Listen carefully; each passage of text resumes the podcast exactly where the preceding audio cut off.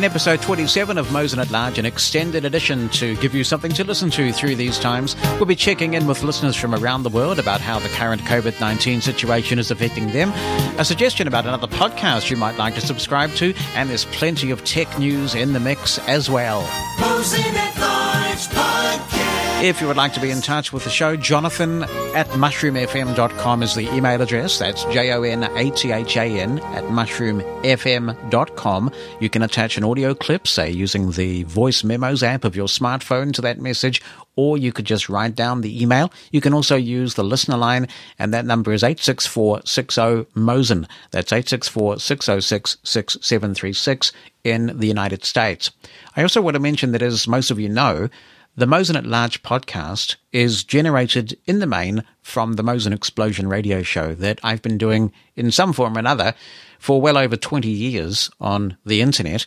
And so many of us have come to know each other over that time. So at a time like this, I'm really reminded how important it is for us all to check in with one another. And we have grown to care about each other over that time.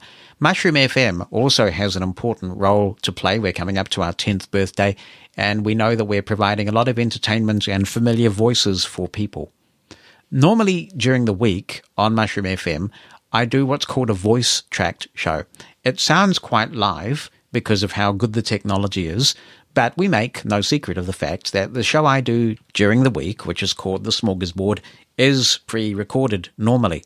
What I do intend to do, really inspired by all of the listener contributions that we received for this show, is make it live. I'm working from home anyway at the moment, and in New Zealand time, the show goes out for the first time at 7 p.m., and then it's repeated at 7 a.m., so outside regular working hours for me, and I don't have to travel anymore.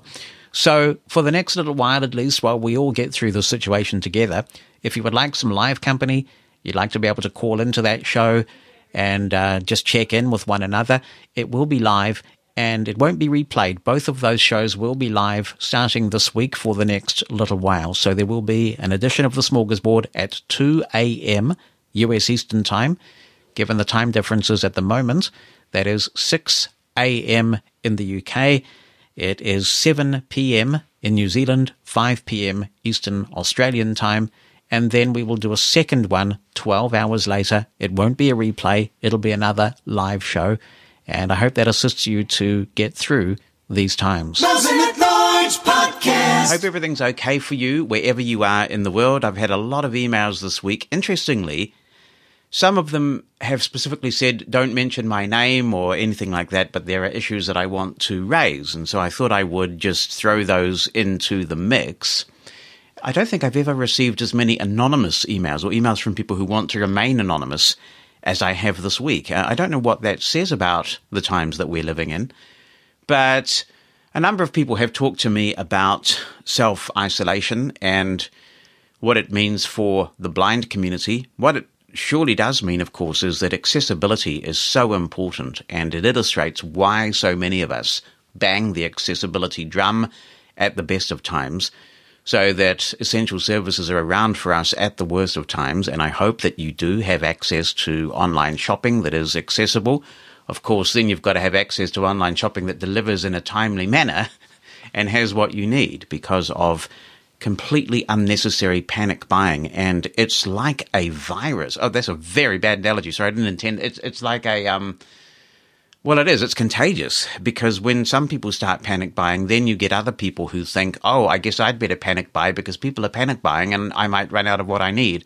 It's a very hard thing to stop. There should be no need to do that. And if we all just calm down, we'll be okay and we get what we need. And equally, here in New Zealand, the major provider of online shopping services is quite banked up, and we don't have a stay-in-place order here yet. We don't have that quite yet. I closed all our offices yesterday of the organization of which I'm CEO, and asked all my staff to work from home. So we are escalating things here, but we're not required to stay home at all times yet. So you can still pop out to the supermarket. And indeed, even if we get to that high level, you'll still be able to have someone pop out to the supermarket. But we ordered the last online shop. I think Bonnie did it on Thursday or Friday, and the next available window wasn't until I think today it's coming. So it's taking a bit longer than normal. And we are fortunate that it is quite accessible, and our online shopping facility is seeking to find a way to serve more quickly those people who don't have any other choice if they use online shopping, because, you know, when you go into a supermarket at the moment, it can be quite difficult to get assistance, understandably so. And that raises another thing that people have been raising with me this week anonymously, and that is the blindness-specific elements of this situation. And I guess people don't want to be accused of whining, but there are some interesting blindness elements of this. For example, how do you make sure that you're grabbing the elbow that hasn't been coughed into? Because this is the new thing. It was drilled into us when I was a kid. Put your hand over your mouth when you cough. Don't spread the germs. But of course, understandably, it's been pointed out that then the hand that you put over your mouth when you cough is then placed on other things. And of course, some people even shake hands. And I actually had a pretty significant meeting the other day, and it was like a reflex action wanting to shake the hands of these people that I was meeting. And I knew I couldn't, and I knew they weren't going to extend their hand. So that was a very interesting situation there, just to get used to. But so there is that about grabbing an elbow that hasn't been coughed into. I'm also struck as a white cane user by how many surfaces I touch as I just go about my daily life. You reach out for the wall, or of course, you know, the handrail, or any number of things. So that's why hand washing is really important. One submitter this week did suggest something interesting to me, and that is that a lot of blind people choose home-based options because for some who maybe don't have good orientation skills or various other reasons, maybe public transport isn't readily available to get where you need to be. For some blind people, being at home is less stressful and easier, and that some blind people might be coping better with the self-isolation thing than some sighted people. So I guess that's an interesting angle as well. So there are many blindness-specific elements of this situation. Aaron is listening to us in the Philippines very early there, and he says it's super boring staying at home for 5 days now. I guess it is, and we're just going to have to be quite zen about this. I have found a very good new meditation app, and all being well, I'm going to bring the author of that meditation app on the show next week. I will just say in general at this point, though, that if you have ever thought one day I will get into mindfulness and meditation, I think that day is now, especially if you've got a bit of extra time on your hands. It could be the thing that helps you through this process. And here's George McLaughlin. He says, with the media discussing so many YouTube fitness videos for exercising at home, does anyone know of any resources with audio description? And he says, just a thought coming from the socially distanced UK. And Sarah Hillis has already pointed out Blind Alive. I'm glad that she did, because I bought the whole thing from the Blind Alive store when you had to pay. And I'm not sad about that for a moment, because I think they did outstanding work with Blind Alive, Mel Scott and the various instructors. And you can go to blindalive.com, and I believe what Sarah is saying is that material is still up there. So it's a very good thing to check out at a time like this.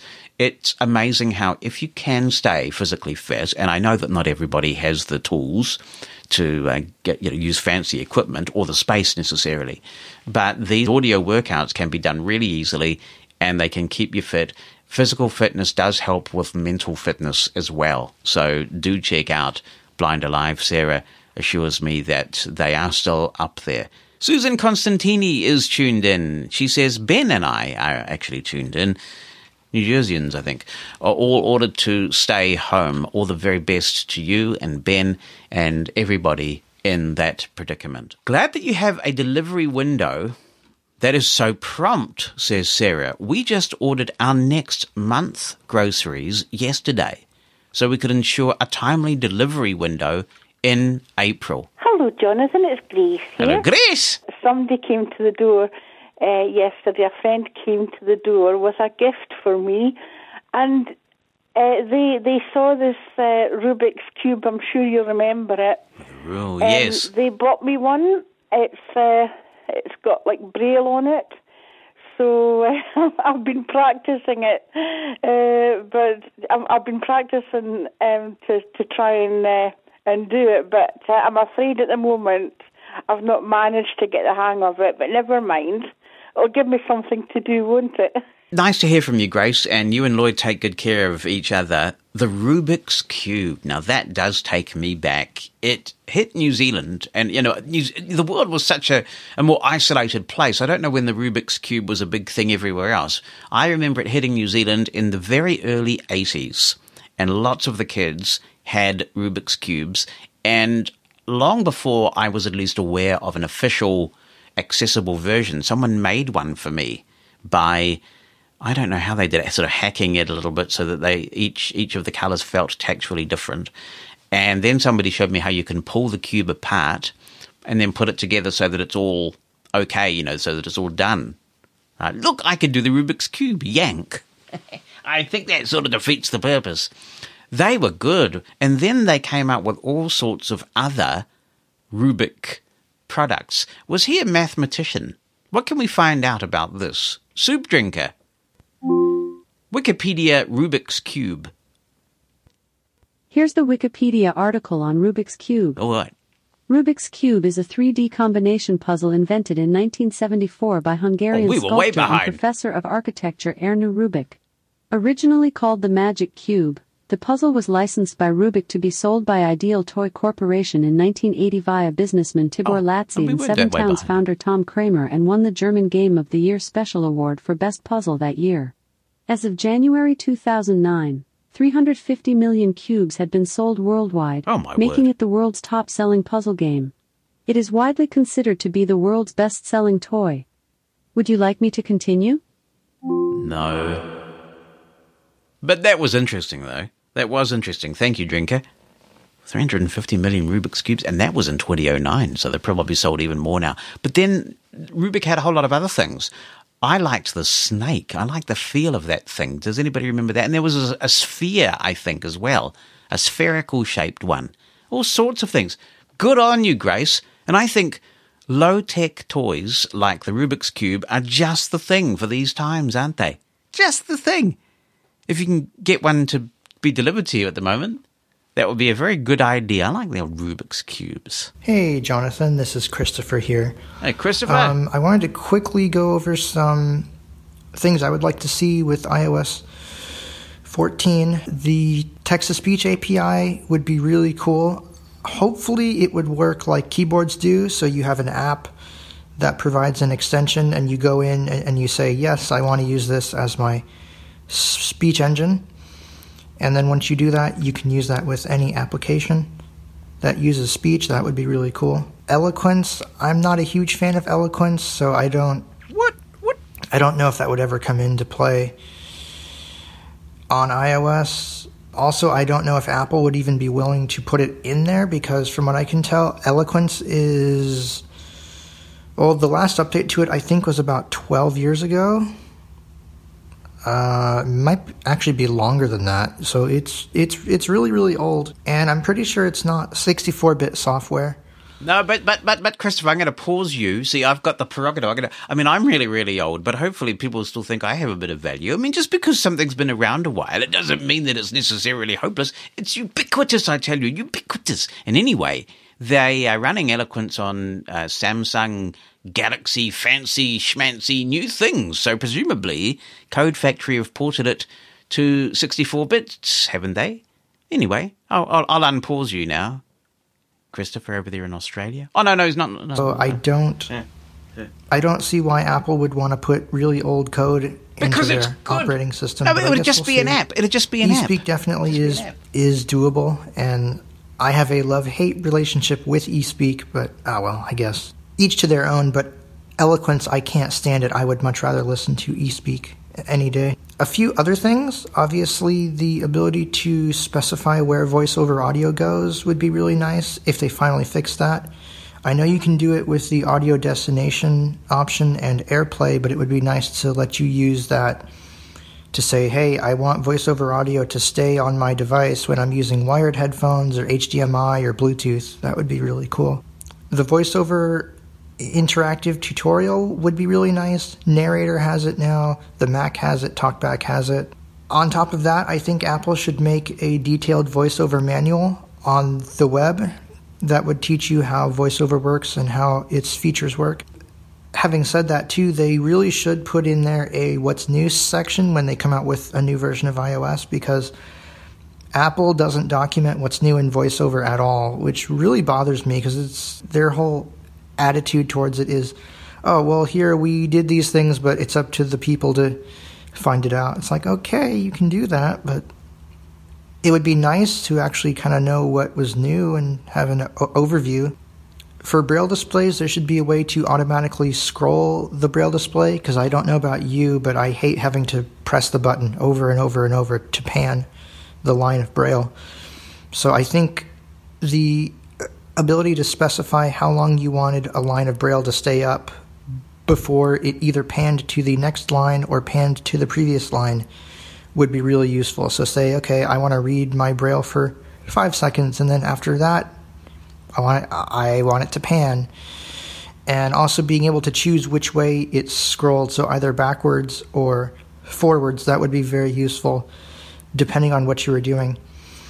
And the last thing would just be more control over verbosity, definitely with activities. I know you mentioned a while ago having more options in activities. That would be really nice, because there are some options that are missing, like hints. The other thing, too, would be more control over text formatting, so you could tell it what information you wanted and what information you didn't. So line spacing, indent level, all those things would be really useful to have and say, okay, I want to hear line indent but not line spacing. And also the ability to customize that. So say I want it to play a sound, or I want it to read it out to me in speech. That would be very useful. Chalk and cheese, you and me, Christopher, and that Australian accent is such a giveaway, isn't it, eh? Okay. Chalk and cheese. So I find eSpeak unintelligible, literally unintelligible. I just cannot understand eSpeak set at anything like a sensible speed.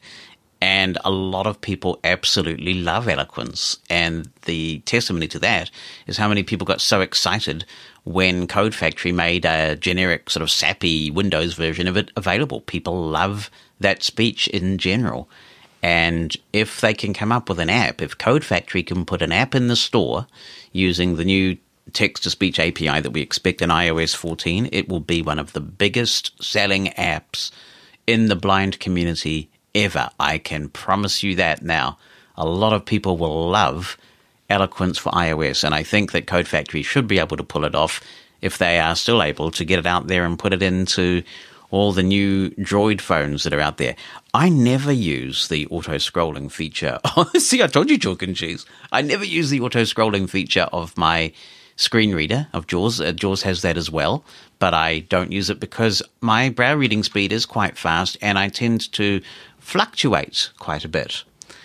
You know what I mean? So sometimes I read quickly and then I have to think about something. And so I don't like the kind of auto-scrolling teleprompter thing, but I'm all for as many Braille features as possible. So if you would find that handy, then that's great. I used to not agree with you about Apple putting in a what's new section because, of course, iOS Without the I, that series that I used to do for Mosen Consulting, was such a big seller. Man, we would sell squillions of those books.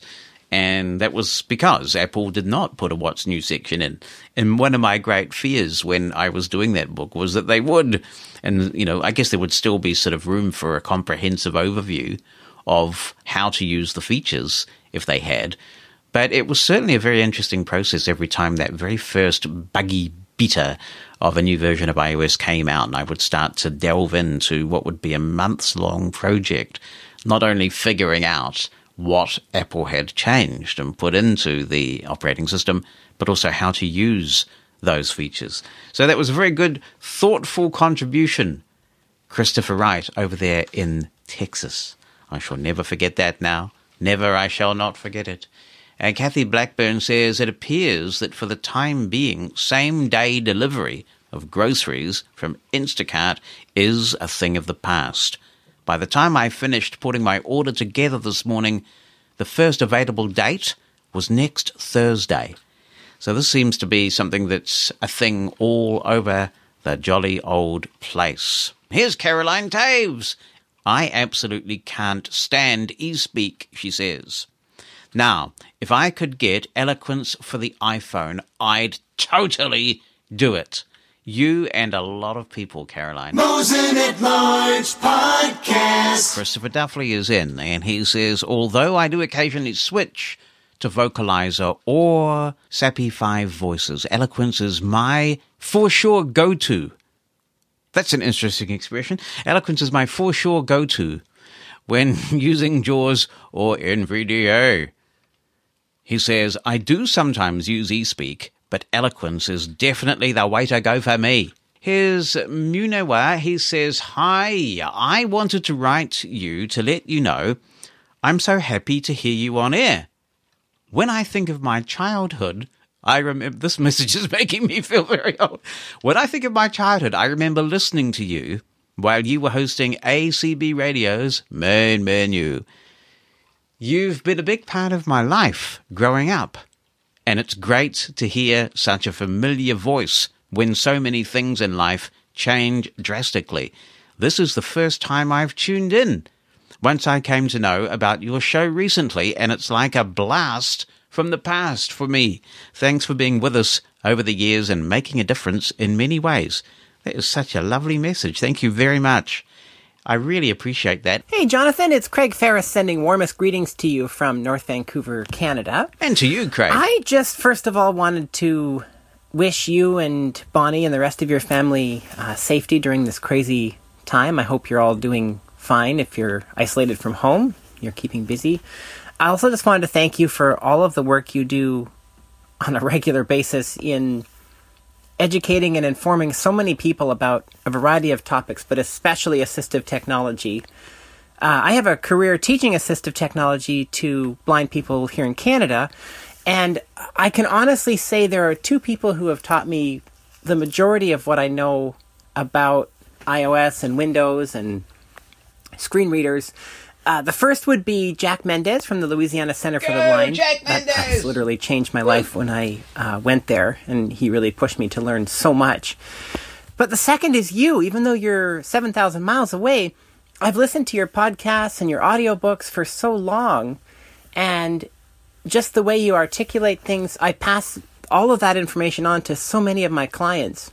I mean, just an example this week, of course, all of us are now working from home as well. And so we're switching a lot of our workshops and classes to online learning. And so your audiobook, Meet Me Accessibly, has just been fantastic. And I've been sharing it with a lot of my colleagues. It's kind of amazing, too, when you think of technology, because I live on a sailboat here in North Van. Really? And so every night I get rocked to sleep as the tide goes in and out. That and every morning glorious. I wake up with the seagulls. And just this morning when I was walking up to use the restrooms, there was a seal that hastily swam away as I walked by on the dock. It's a pretty cool lifestyle, but I'm still able to perform all of my work duties on my boat because I have an iPhone that I can make a personal hotspot with to use my computer. And so I can do technology trainings with groups of people all around British Columbia using Zoom or Skype or FaceTime from the comfort of my cabin. I just think it's amazing. It's all done wirelessly. But anyway, my question, which I'm pretty sure you'll have the answer to. Oh, boy. Do you have any advice on having multiple App Store accounts? So my situation is I divide my time between the U.S. and Canada, or at least I did before they closed the border. And I got my first iPhone when I was living in Louisiana, and so I set up my Apple ID with my U.S. address and my U.S. debit card. And then when I returned to Canada, I still kept using the U.S. Apple ID because I still have banking interests there. But now there's a couple apps I want to download in Canada that are specific to Canadian financial institutions and other things that I can't get because they're not available in the US App Store. But on my US App Store account, I've bought a lot of apps like VoiceStream Scanner, VoiceStream Reader, Premium Voices, a lot of the stuff you recommend. And I've read that if I create a new Apple ID with my Canadian billing address and my Canadian credit card and everything, that those apps will disappear and it would be hideous.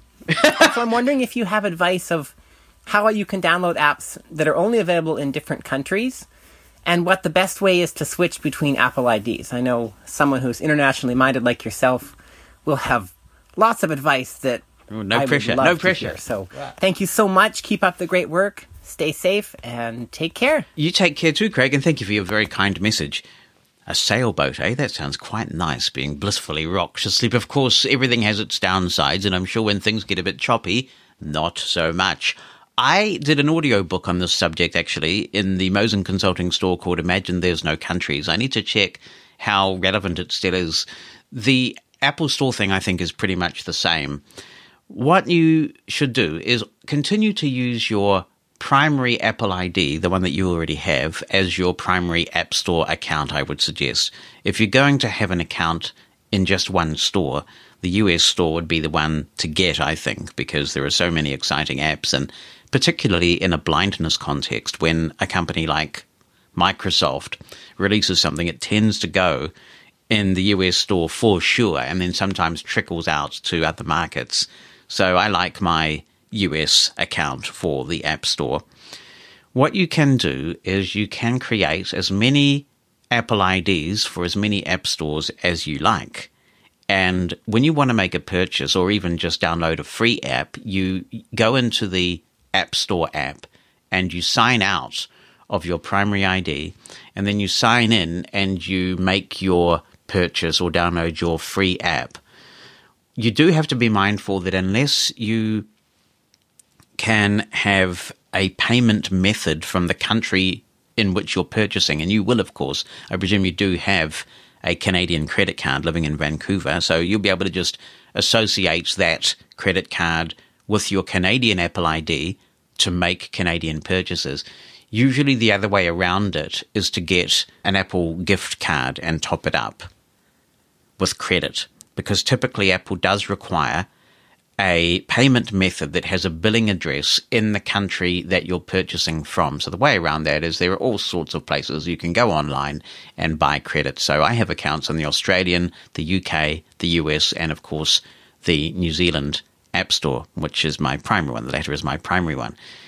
Now, you have to sign out of your primary account and sign in every time you want to get a new app from that store. But the cool thing is that once you've made that purchase, if you do this, if you sign out and in from the Apple Store app itself, from the App Store app, then when there are updates to your apps, you get them even if you are not signed in to that Apple ID. So when I get updates, and I get a lot of them every morning, it's kind of like Christmas every day. What's under the virtual Apple Christmas tree today, Mr. Cook? I wake up and I look at my updates, and all the updates have come in from all the accounts that I have. And you don't have to be, as long as you've signed in before on the phone and Apple knows that you've signed in with the credentials, you get the updates from all the stores. So I stay signed in to my New Zealand account, only sign in to any of the other accounts when I want to buy a new app or download a new free app, but all the updates come from all the stores. So it's actually quite simple. More details of all of that malarkey are actually available in the Mosen Consulting book, Imagine There's No Countries. And thank you for your comments about Meet Me Accessibly. As most people know, I'm not doing Mosen Consulting anymore because of the new job I have, the job I have been doing since June of last year, which is to be Chief Executive of Workbridge here in New Zealand. And every so often, we keep the books up that I made when I was doing Mosen Consulting full-time. So we keep the books in there, and every so often I check to make sure that they still have enough relevance to be in the store. And every so often I also check in to see how things are doing. So I checked in, I believe it was Monday night my time, and I saw a massive spike in the number of people who had bought the Mosen Consulting Zoom book, which is called Meet Me Accessibly. And I put two and two together and realized that the reason why that was happening was clearly because a lot of people wanted to, or needed to buy that book because people were working online. Aren't we fortunate that so many people are standardizing on Zoom, because it is such an accessible platform on multiple devices, multiple operating systems. So it's just great that they are so committed to accessibility. So I thought to myself, I just don't feel comfortable at all profiting from a need during a crisis like this.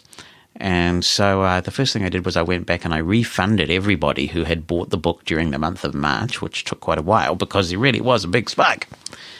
So I refunded everybody in full, and then I just made the book freeware. So you can, if you need it, go to mosen.org/Zoom and download my free now audiobook on Zoom, and I hope it helps.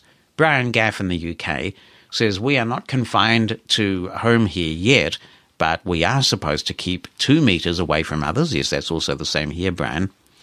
He says, this poses issues for me as nobody now offers to help you with an arm, which of course they may have coughed and do anyway, Brian.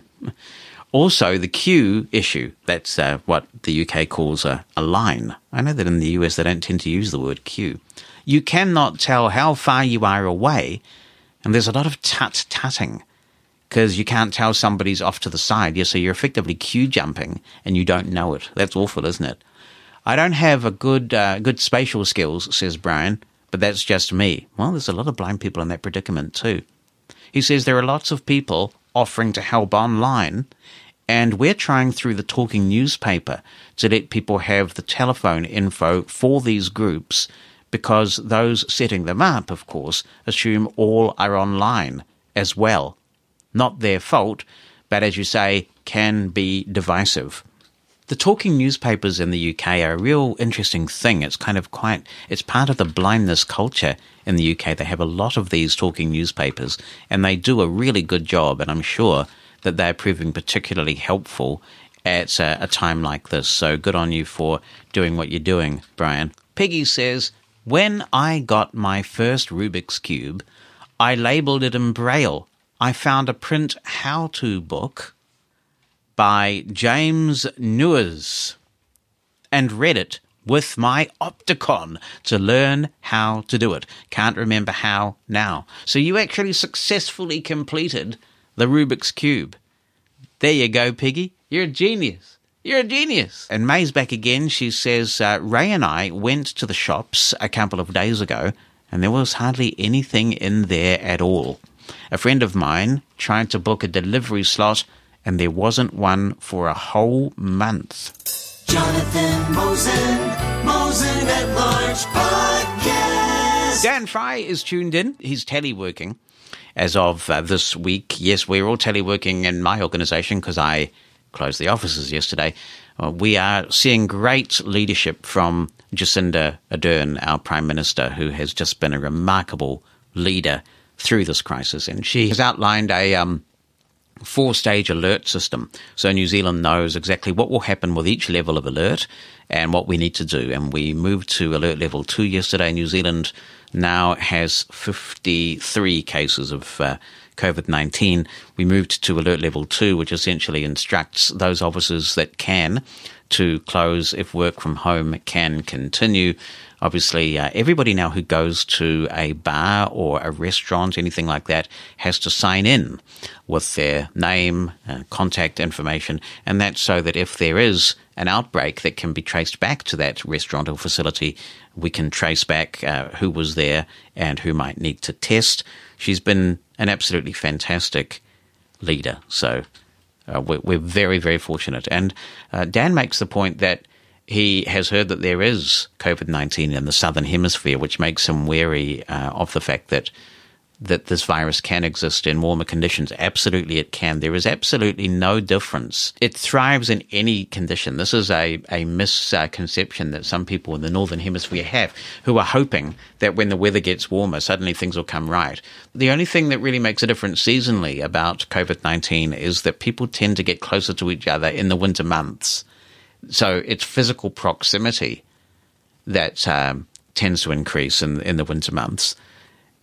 people sort of packed into buses or just sort of closer to one another, but it doesn't affect how virulent the actual virus is.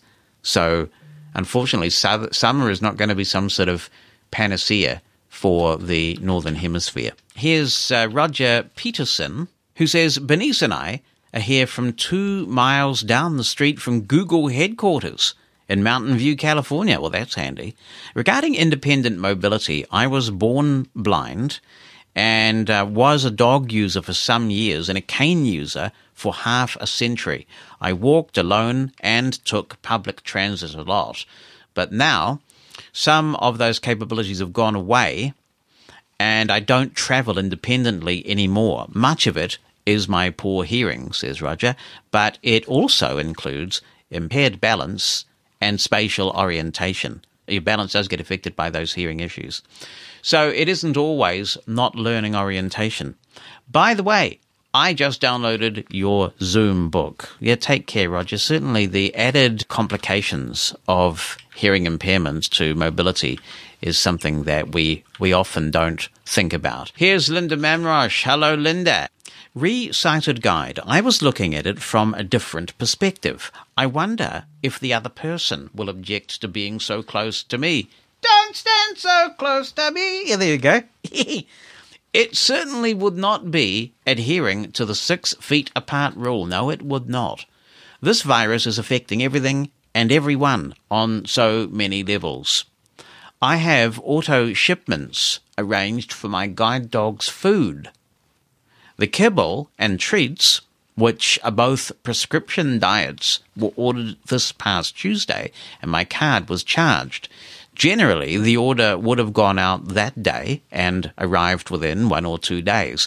As of today, the website was saying preparing to ship.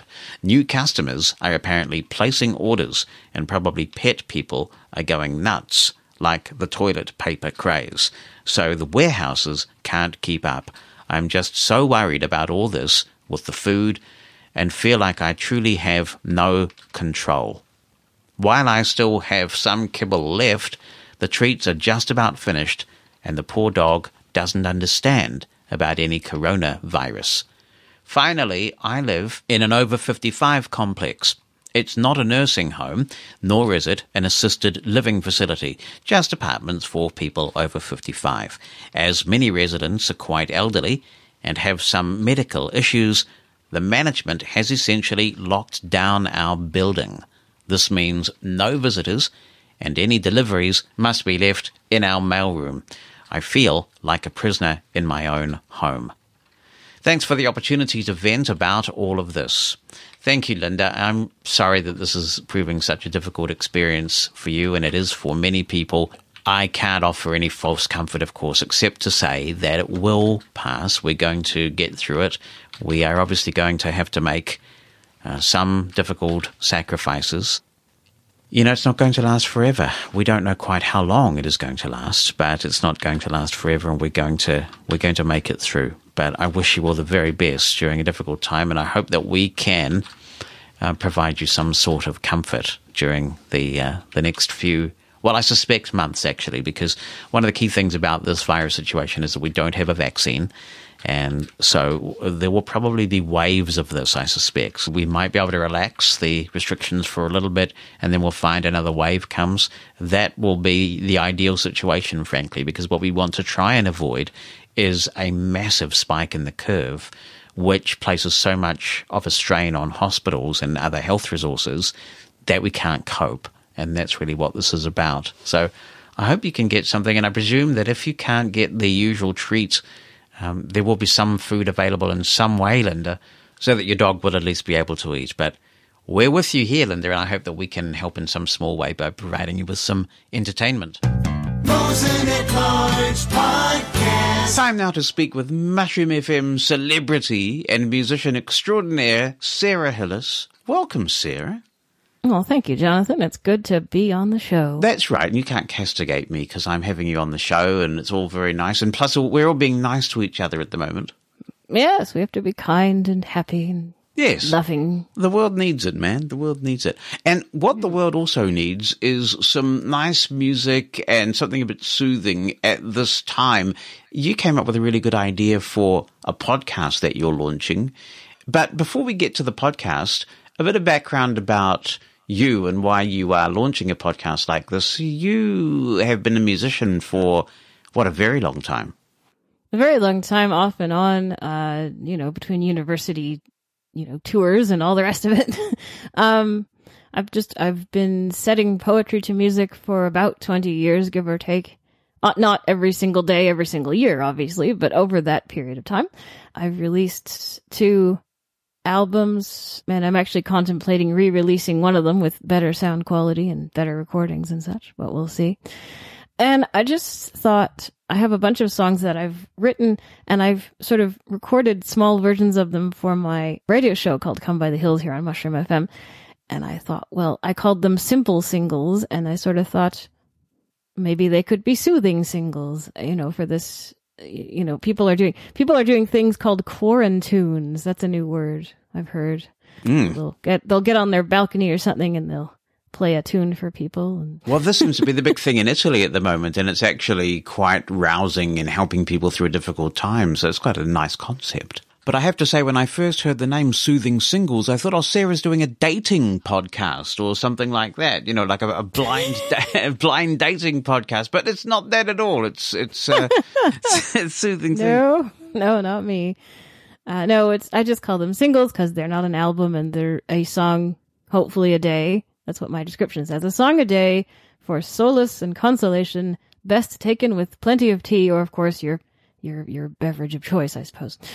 Yeah. And so these songs would be stuff that you've written and therefore are able to put in the public domain, or I guess they could be just public domain because they're quite elderly, the songs. I would do my own songs or folk songs. Right now they're pre-recorded, but I may be, introducing some recorded live to the podcast. It wouldn't be a live stream, of course. Don't feel up to that quite yet for the idea of the podcast, but just record it live from the floor and see where it goes, and so then I can bring the harp into it, because these are all done with piano, and I know people really like the harp, so.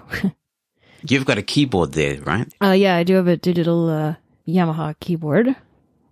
They do good piano sounds on the Yamahas, don't they? Yeah, they do pretty well. This one's, I think it was an older model when I bought it, but it's, what is it, the P180 or something? So it's not the full, with the whole, wooden finish and all that. It's on a stand, but it has proper piano keys and such like. So. And the cool thing is the way they sample now the piano at different rate. Parts of the keyboard, so it sounds authentic. I remember the first time I got a digitally sampled keyboard, I think they would make one sample of a piano, and it sounded pretty normal at about middle C, but by the time you got to the lower or higher octaves, it was definitely a sample. It's pretty good nowadays. Yeah, it's getting better all the time. So you play piano, a keyboard, you play harp as well. What other instruments do you play? You play just about everything, don't you? Everybody says that. I can play some chords on a guitar. That's how I'll put it. I have played flute before. My flute is not in working order right now, but that's okay. I have to get it overhauled. I have played the accordion. I have played the African djembe hand drum. I have played the tin whistle and various other things like that. Yeah, I don't know if I can play all these, but I have done it. Very good. And so we'll hear you play predominantly keyboard and harp on your podcast. Yes, I think that's how it will work. And at the moment, as we put this together, the show is not showing up in iTunes, which is the directory. I think they call it officially Apple Podcasts now, so we've got to get with the lingo, but it will be there soon. It takes a wee while for the submission process to do its thing. And they also submit, you're doing this through Anchor, so they also submit to Spotify and other places. So when it goes through, it should be quite widely available. Yeah, it should go to Spotify, Google, Apple, and things like that. I would have to do more to get it on Stitcher and places like that, but very few of us would use Stitcher because it's kind of not that accessible, I've been told. It's built into Sonos, though, so that's nice. Oh, well. Yeah. But you could still, hopefully it'll get into TuneIn via, I don't know, Google or wherever. I don't know how it gets into TuneIn, but... you can submit it in the TuneIn directory too. It's a process getting up and running with the podcast. But for the geeks, I mean, it's going to be good, and I hope people will subscribe to your podcast and have a listen. I will be doing that. But how are you finding Anchor for the geeky side of the show and the people who like to geek out? Perhaps you can describe Anchor for those who aren't familiar with it, because I think it's quite a democratizing thing that people can do these podcasts, you know, without necessarily throwing a lot of money at it. Yeah, full disclosure, Anchor is a Spotify subsidiary now, but it didn't start out that way. I first got in touch with it as a possible replacement for Audio Boom, which was losing its community sort of spirit. Anchor does have a function like that. You can leave messages for each other, which is cool. But it's now sort of marketing itself very much as the easiest way to make a podcast. So it's a free service. I don't even think they have. I forget if they do have a paywall. They might have a paywall. I don't remember. It's mostly free. I believe it's completely free. I don't think they have any premium stuff. You can tell them to use their logo on your stuff or not use it, so that's kind of neat. They have like musical background bits and things you can add in behind your voice and such if you want to do that. That's copyright to them, so if you ever switched to another podcast platform, shall we say, that'll be a problem. So you wouldn't get those things. But your content is yours. They have really no right to your own content. I do all my publishing via the phone. So I record using my PC because I'm a stickler for sound and such.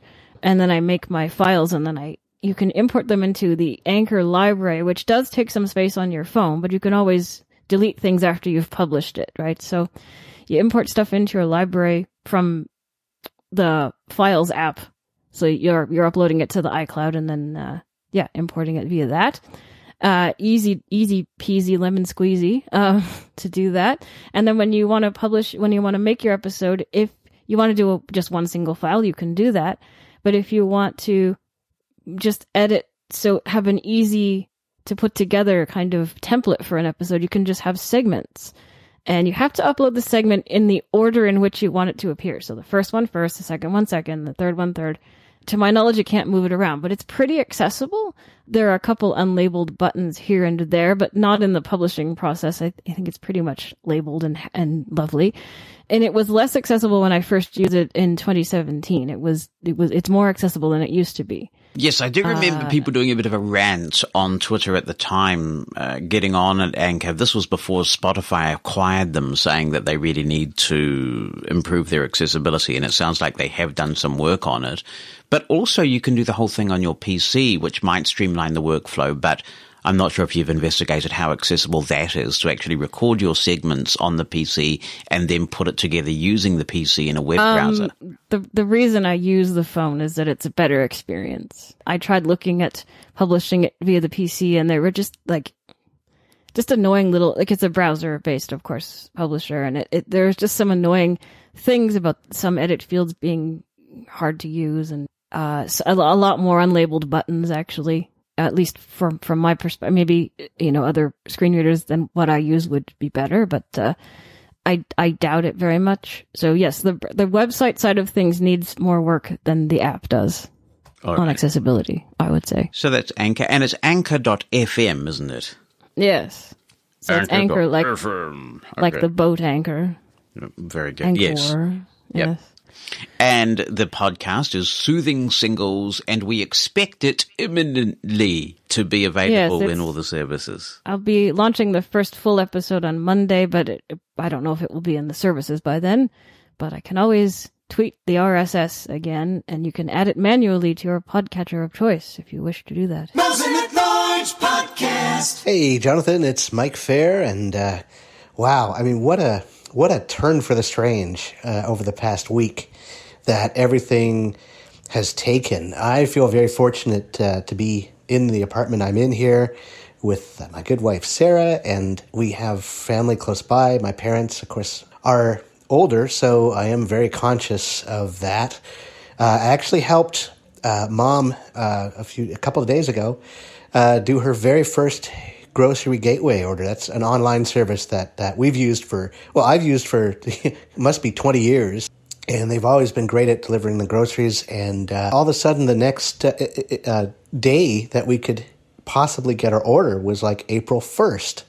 So, yeah, I was very happy that this happened in the middle of the month, and as opposed to the end when we were running, out of stuff and thinking we could get, the next order right away. This all happened so quickly.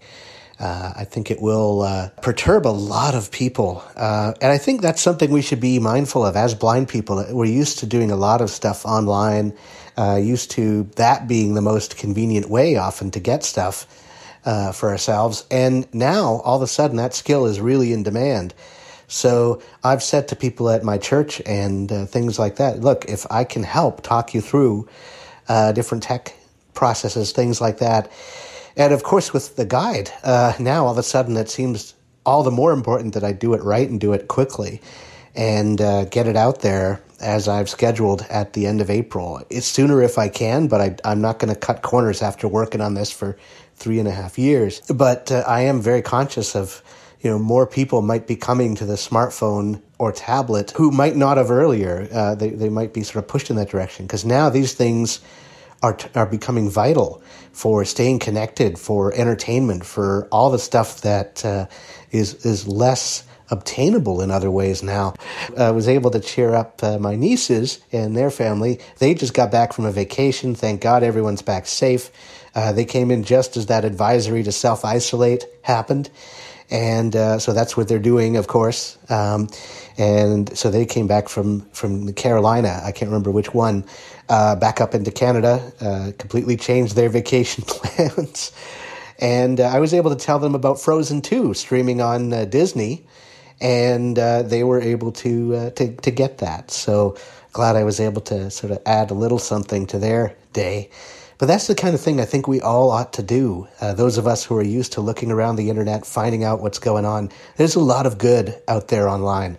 And that's part of what I'm becoming more conscious of is making sure I spread the word about good things happening, artists, people in the games industry, authors.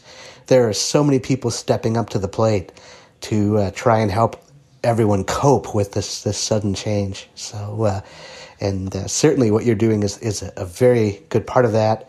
And looking forward to hearing more of you as this unfolds and, of course, the rest of the show today. Thanks, Mike. And you're right. Many of us think that the skills that we have acquired with our technology over the years are not terribly transferable. And in an environment like this, we are.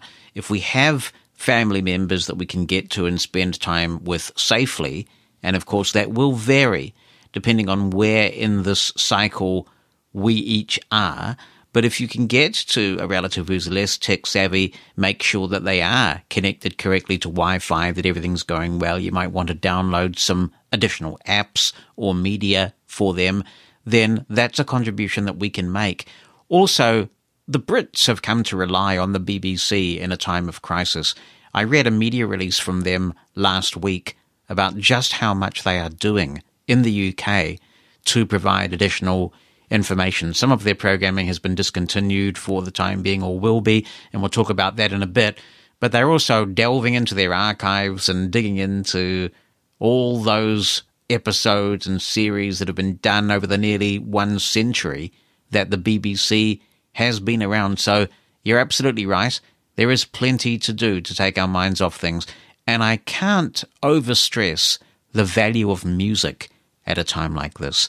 You have to be careful about the music you listen to, I think, at a time like this, because music is a very powerful thing. It can make you happy, and it can also make you very sad. But sometimes there is amazing benefit to be gained from just turning off the push notifications for a while and listening to some great music or reading an entertaining book or laughing at a comedy or something like that. The notifications will be there for you when you come back, and it can be incredibly replenishing. Mosen at Large podcast. Here's Betty Gray, who says, "Hi, Jonathan. I have bought your books for years." Well, thank you so much for doing that. "My husband and I are faithful podcast listeners. I suggest if you bust these, use a tissue so I can grab your elbow without worrying if you are safe to walk with. Well, that would be the ideal scenario, wouldn't it, Betty? Absolutely. I suppose people are saying if you get caught short and you start sneezing and you don't have the hygienic option like a tissue, then you may be able to sneeze into your elbow. But yes, it certainly poses a little bit of a dilemma for those of us who are hoping to get some sighted guide that won't put us in any sort of danger. Kerry Regan affirms that she is still in New York. She says things are increasingly bad here. The governor's closed down all non-essential businesses. And like many others, I'm having trouble getting groceries. Instacart claims they won't be able to get anything to me until next Thursday. Wishing you all the very best and everybody affected in that way. Ian Lackey says, we are listening here. Did you hear last night's Archers? It sounds like Philip is extremely dodgy. Yes, that was a bit of a bolt from the blue, wasn't it? We thought Philip was such a nice man. Oh my word, I wonder where that is going. It is funny how certain things really bring home to you the nature of what we are living through. And for me, there were a couple of things that did that over the week. Obviously, I consider myself very fortunate, and you may think that it's a strange thing to say. I consider myself very fortunate to be so busy. When you are running a national organization, 22 offices around the country, 100 plus, 122 odd staff to worry about, you just have to keep going. You have to focus. There are decisions that constantly need to be made. You have to, first of all, put the safety of your people first, and then think about the economic implications. Of my word, there are many of those. So I haven't stopped. And in a way, that's a blessing for me because I'm just totally into functioning and leading and getting everyone else through this. But I read something on Twitter the other day that really stopped me in my tracks. And it was actually from the Archers Twitter account. Now, for those who aren't familiar, I've got to remember that we have new listeners all the time. The Archers is a BBC radio drama. And it has been going continuously since 1951. No, I was not around for the first episode, but I have been listening to it since the 1970s. In the early 1980s, they took it off the radio in New Zealand, and I was broken-hearted. I wrote to the Minister of Broadcasting, who wrote me an official letter back and said, "This is an operational issue, go away." It was my first ever little bit of advocacy where I wrote to a government minister because I was so upset about losing the Archers. Then there was a sort of a taping tree system organised where the Archers was sent on tape to a few blind people who were interested in it from the UK. And then, of course, it came on the internet. So I've been listening since the 70s. And it's a great series. And if you do need something to do at the moment while you're stuck at home, get into the Archers. A lot of people feel hesitant about doing it because they say, well, it's been going so long, how will I ever pick it up? But you'll pick it up. I mean, it's kind of like just walking into a community, you know. And anyway, so I love the Archers. It's a really important part of my life and has been for a very long time. And the Archers Twitter account tweeted the other day something very interesting. They said, we do have sufficient Archers episodes in the can to last for some weeks, but we may get to the point where we run out. And they are apparently investigating ways to keep it going. I would have thought that as long as the Archers actors have access to a good internet connection, the BBC can send them a microphone and a little bit of gear, use technology like CleanFeed. That's actually the technology Sarah and I just used to have our conversation, and that sounded very sweet, didn't it? Sounded like we were in the same studio. They could put it together, and they may have to put a disclaimer on that says the quality may not be up to normal standard, but it could be done. If they do run out of Archers episodes, and a lot of BBC dramas and feature news programs are being curtailed at the moment because of self-isolation, I wonder if there has ever been a time when a weekday evening episode of The Archers has ever been preempted, because I can't remember one in the times that I've been listening through the BBC, to the point that even on the day that Princess Diana died, the 31st of August, 1997, that was a Sunday. I believe they didn't run the omnibus, which is just a repeat of the week's episodes, but they did run the evening episode of The Archers. They had a little segment at the beginning where Jill one of the main characters was sort of praying at St. Stephen's, which is the church in the parish of Ambridge. But they did run it. So I wonder whether The Archers has ever been preempted in this way. Maybe, Ian, you know, you're a fountain of knowledge, aren't you? But gosh, if The Archers goes away, I will miss it. And I also wonder how they will possibly catch up. How will you catch up? Anyway, check The Archers out. It's available as a podcast. You can get the omnibus editions, which is just one big, long episode every week. Comes out on a Sunday UK time. And then you can get the 12-minute episodes that come out every day except Sunday. Every day except Saturday, I'm sorry. And I listen to that because I just can't wait for my daily Archers fix. Hey, Jonathan, it's Steve Bauer out of Wichita, Kansas. Hey, Steve. The United States of America. I've got three quick points that I want to share with you. First, I almost consider it bullying, although it probably could be more commonly known as discrimination. But when you are applying for a job, the person in management that is interviewing you, in their own mind, they say, I don't know how a blind person could do that job, so I'm going to hire the sighted guy instead. Before they even take a moment and say to you, how would you do this job? So you're sort of knocked out of the running before you even get started. Is it discrimination? Yeah, probably. But I also consider it to be bullying, because they are pushing their weight around and not treating you fairly. Second, I want to talk about men's billfolds or wallets. When it comes to the sciatic nerve, it seems that women are more affected by this than men. But men can be affected by it, and it's very painful. I'm not experienced it myself, but I know several people in my family who have, and it's not fun at all. For men who carry their billfold or wallet in their rear pocket, that is the worst place you can carry it. Because when you're sitting down, because of the thickness of the billfold, whether you're carrying around a whole wad of cash or a stack of credit cards, then you're sitting off center and your spine is pressured in one way or the other, which in some cases can cause the sciatic nerve to be affected. Several years ago, I began carrying my billfold in my front pocket, which obviously is really safer because it's typically not going to fall out of that pocket and it's easy to get to. Finally, when it comes to video doorbells, I've been doing a lot of research and investigation. And as I am recording this message, I have got my video doorbell installed and working.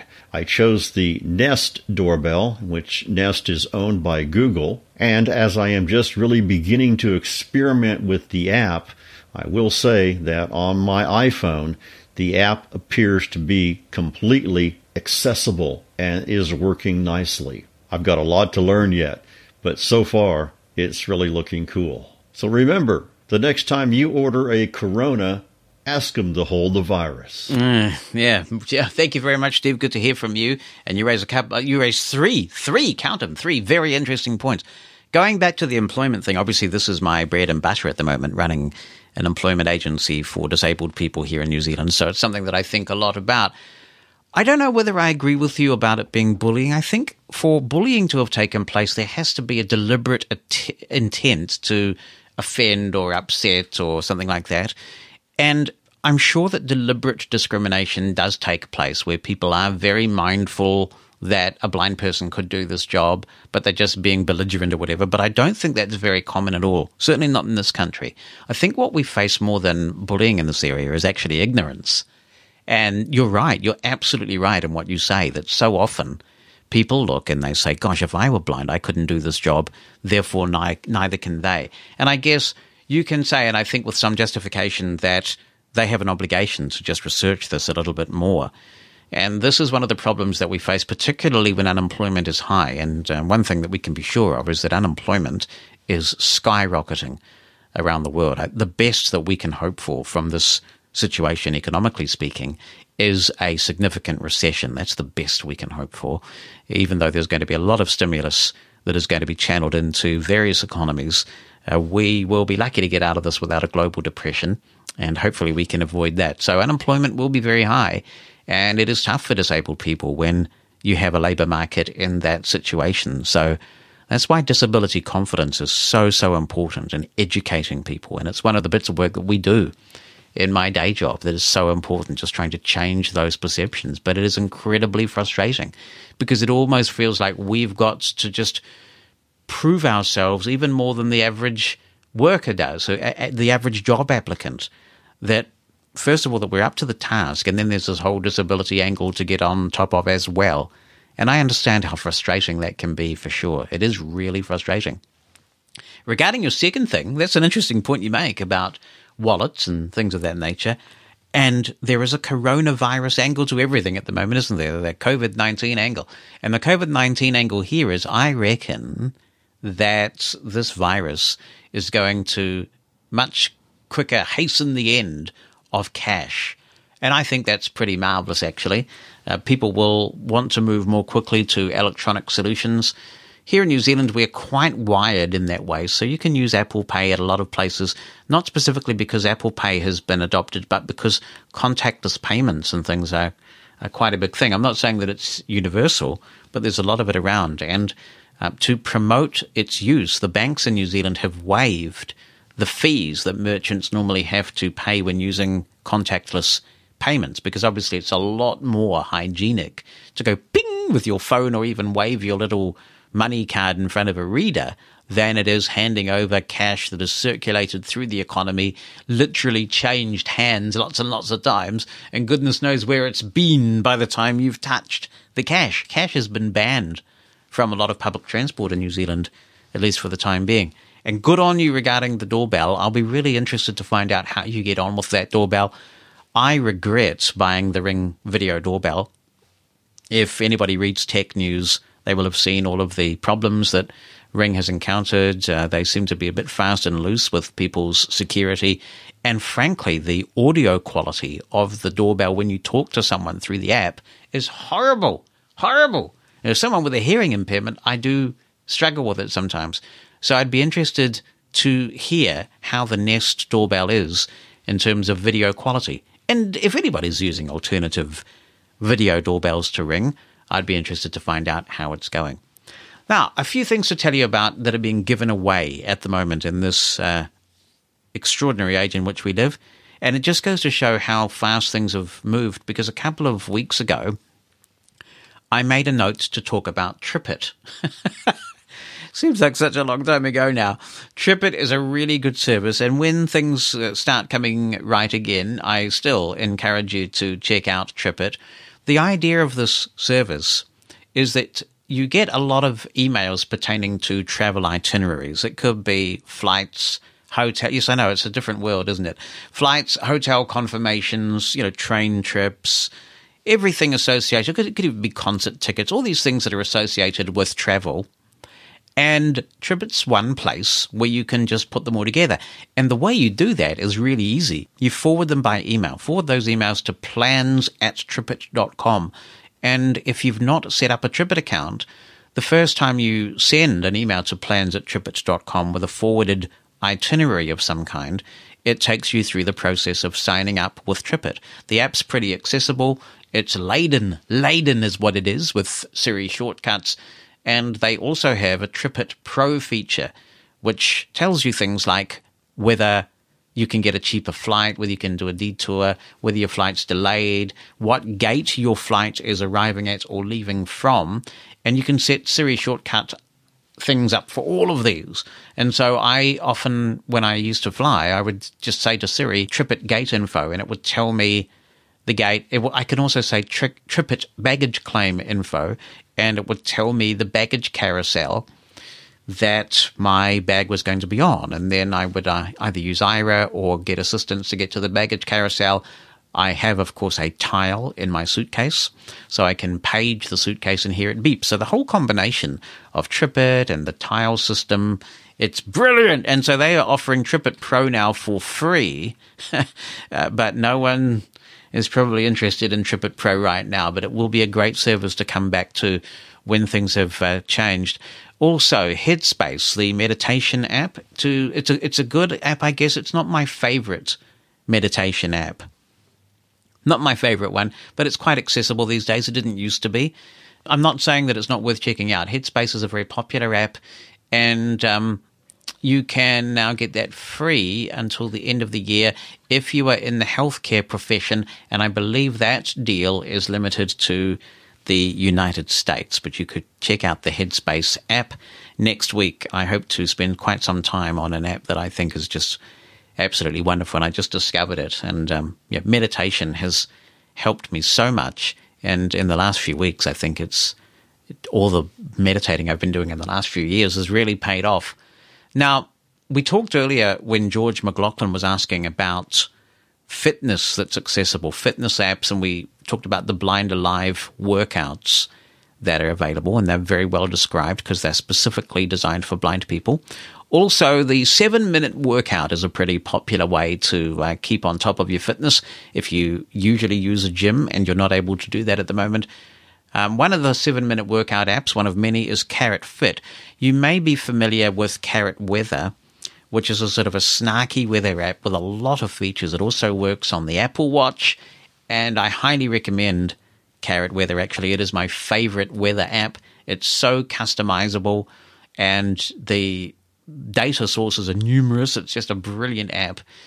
But they also do one called Carrot Fit, which has lots of snark in it. The Carrot Fit app is free. That's carrot like the vegetable. It is free for a limited time. So you can go to the App Store and download the Carrot Fit app and do some 7-minute workouts with snark that will help you keep fit and healthy. Also, a wee while ago, we reviewed Backpack Studio, which is an app that allows you to produce podcasts. You can even stream live on the interweb with it these days. Backpack Studio is half price at the moment, and this is for those people who perhaps normally work in a studio that is not at home and they're away from their regular equipment because they can't leave home. If you would like to keep the podcasts coming and you want to do it from your phone, then you can check out Backpack Studio. The developer's commitment to accessibility is just first rate. It now has keyboard support if you have access to an external keyboard, which can make the production process even easier. And that is available half price right now. Those are a few freebies that might help you in these times. I had another email from someone who wanted to remain anonymous, and that's fine, who raised a really good question. And I wanted to cover it because I imagine if one person's asking it, it might be something that other people are asking. And the question is essentially this. Jonathan, anonymous, very polite, very, very polite anonymous questioner asks, when you talk about these things, like last week you talked about phone soap and you talk about the Castro app, and you're so effusive about these apps and so enthusiastic, are you being paid by the app developer or product developer to be so effusive about them? And it's a fair question, and the answer is no. If we were in any way being paid, that would be an advertisement, and I would make it very clear. We would essentially say we're taking a break. So you may remember, if you were listening to me when I was doing the Blind Side podcast, we would advertise HMA VPN, and we would make money to help keep the podcast going through that, through an affiliate program. And we would make it very clear that we were plugging this because it was a way to support the podcast. If I didn't believe in a product, I wouldn't mention it. I would rather forego the revenue than do that. But we don't actually need to make money from this show. I'm very fortunate, at least not now, not for now. I'm very fortunate. So no, I just get quite enthusiastic about stuff I like. And I can understand why some people think, man, he's so enthusiastic, this sounds like an ad. But no, I'm only telling you about these things because I'm really jazzed about them, and I think that you might like them too. But there is absolutely no incentive financially for me to change hands. And even when I've worked for other companies, if I've ever felt uncomfortable about promoting something, even when I'm paid to promote it, and obviously when I worked for assistive technology companies, that was my job, I would think very carefully about why I was still there. I can honestly say there is only one podcast in my whole career I've ever done where I totally, violently opposed what I had to say. You'll just have to figure out which one it was. Caroline says, having lived in both the US and Canada, I can definitely say that Canada is much more a cashless society than in the US. I noticed that. We can pay in New Zealand for cabs and all sorts of things electronically. All the taxis here take Apple Pay, and it's pretty common. But you go to the States, it's much harder.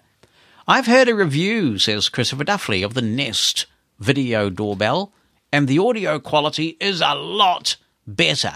There's still some noise reduction, but it's definitely a good one to invest in. I'll have to see if they're serving the New Zealand market. Mosen at Large podcast. Hi, Jonathan. This is Richard Claypool here in Baltimore County, Maryland. How are you doing? And waving my hand at everybody in your audience. Do you know, or does anyone know of a way to look at subscriptions on YouTube via Brave or Firefox or anything else? I have looked and I cannot find anything, and I've talked to a friend who says that he can't find anything. The reason why I like to watch it on my computer is, well, because it's hooked up to my sound system, and I have the YouTube blocker on Firefox. And I do believe that there's one building on Brave. I've just started messing with it. Thanks, Richard. I don't have any trouble finding my subscriptions in YouTube. I use Chrome again because I just find it's still the most reliable experience for me. And there's a subscription tab right there, and I choose that, and it's all just rocking. I also should, while we're talking about YouTube, put in a good word for Doug Lee's free YouTube scripts. They are amazing. So you install those into JAWS, and it's really easy to skip ads, to get to the volume slider, to play and pause, a whole bunch of really useful functions.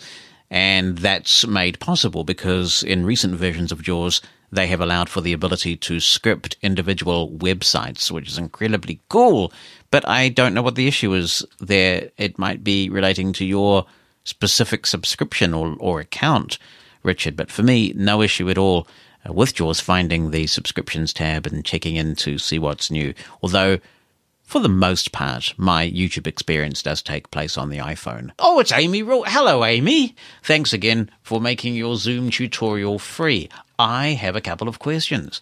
Is it possible to invite an email list rather than invite individuals through contacts? If not, do you just place the link to the meeting into your usual email client?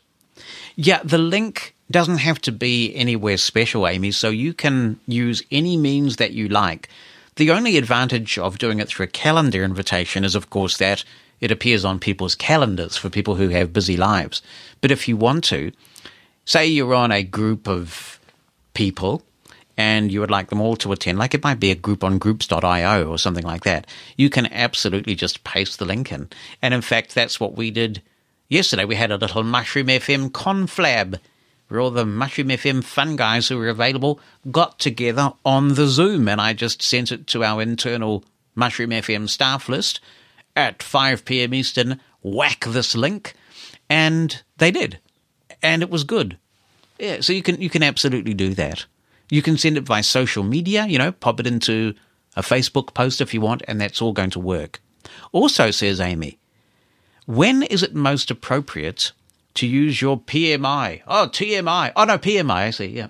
I would use that with people who you don't mind being bothered by, because once they have it, they've got it and it works permanently. So I'm chief executive of an organization. We use Teams internally, by the way. We're a Microsoft Office shop, so we would probably use Teams for this. But let's say that we were using Zoom exclusively, and some organizations do.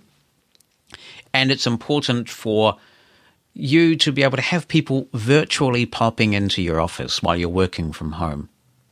So normally someone would just put their head around the door or knock on the door or whatever. You can't do that when you're all telecommuting, right? But if you give those staff who need that kind of access to you your personal meeting ID, and you sit in there, you just have it running in the background while you're working away, then somebody can virtually pop into your office. And I have worked for organizations where we would do this. IRA, for example, uses Zoom internally, and externally too. And so I would just have the personal meeting ID open, just have the Zoom client running in the background, not even in the tab order.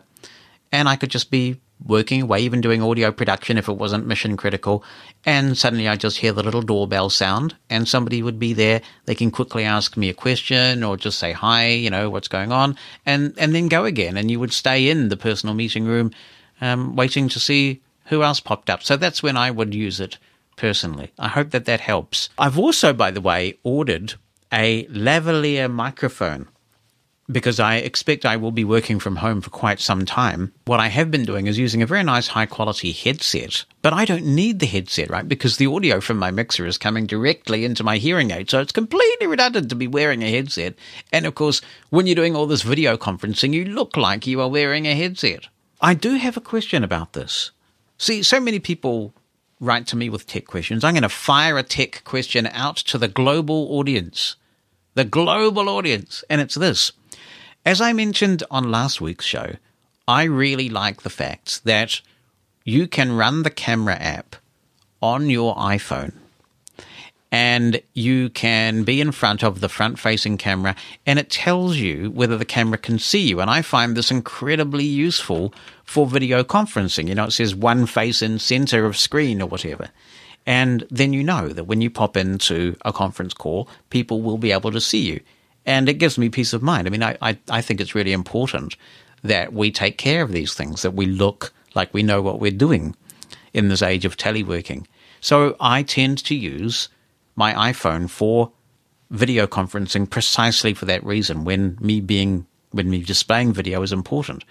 In my studio here, we do have a mounted camera, and I'm advised that when I sit where I usually sit here in the office/studio, I am in front of the camera, and I'll have my very top quality Sony MB77 lavalier microphone on, which is apparently used by a lot of TV networks, so it's going to sound great.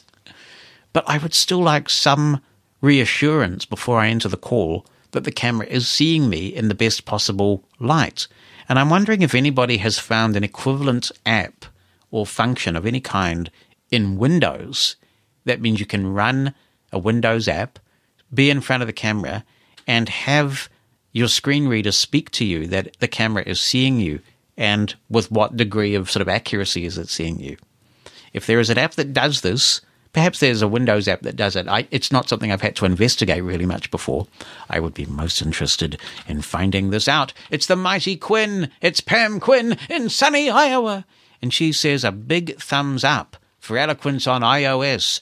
I will be one of the first to grab it if it becomes available. It would be a dream come true. Yes, me too, Pam. I can definitely empathize with the worry of the continued availability of dog food myself.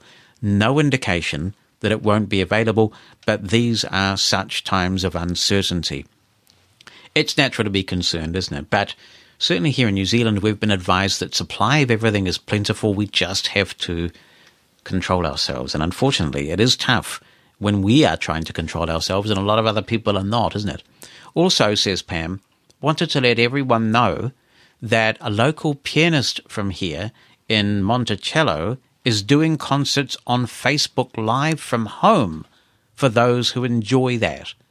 We've been to several of his concerts and he is quite talented. He's such a nice man, and I find his music very relaxing in stressful times like these. He has a St. Patrick's Day concert as well as a medley of requests up on Facebook, and I believe he's planning to have live concerts every Tuesday and Friday on Facebook at noon, that is Central Time in the United States. If interested, look for Jim McDonough. It's McDonough. That's Jim, and then the last name is spelled McDonough music on Facebook. I heard that Willie Nelson is doing something similar, but not sure on which social platform. What a kind thing to do. Hi, this is Shirley. Hey, Shirley. I wanted to say hi to everybody. I'd say I'm having a tough time with this coronavirus thing. We're here in Florida at the moment, not really knowing when we should or can or whatever go, you know, back to Ohio. We spend some of our winter down here, or most of the winter, and we came kind of late this year because of a couple of things, but I just feel kind of isolated at the moment, and I don't think I would have as much of a problem with this if I knew when it was going to end or have some idea.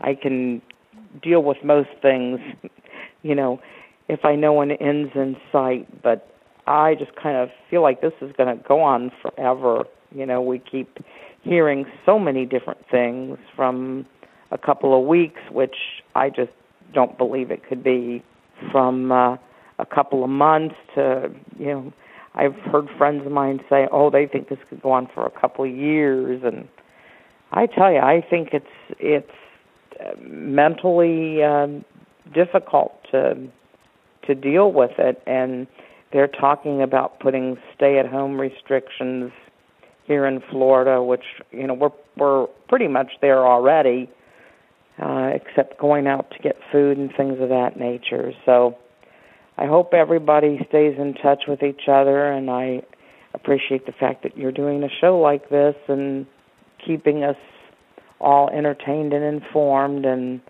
I wish the best to everyone. Thank you, Shirley. And one of the things that I've done over the last little while, some years now, is to keep a gratitude journal. And one of the things that I will certainly be writing in that gratitude journal is just how grateful I am for this community that we have built up over now well over 20 years, because I know that, Shirley, you have been listening for a very long time.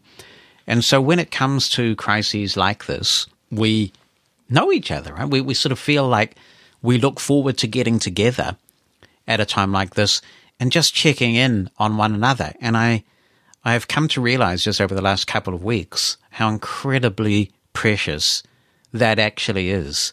So we send you the best, and I completely understand about the uncertainty. And I know I'm going to get, you know, people annoyed, and I'm sorry about that, but I've always said what I think on this show. I think one of the particular issues that the United States is confronting is the erratic behavior by the president and the lack of leadership. I think it is adding to the anxiety.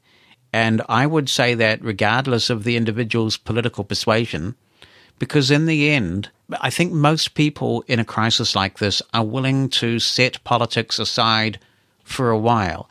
And you look, for example, at Winston Churchill during World War II. You look at FDR during World War II. They were inspiring leaders. They gave people optimism.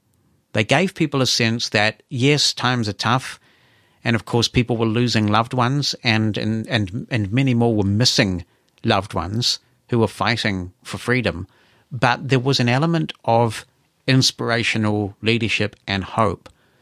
And yesterday, as I put the show together, you had a situation where a journalist asked a very genuine question at a media conference in the United States.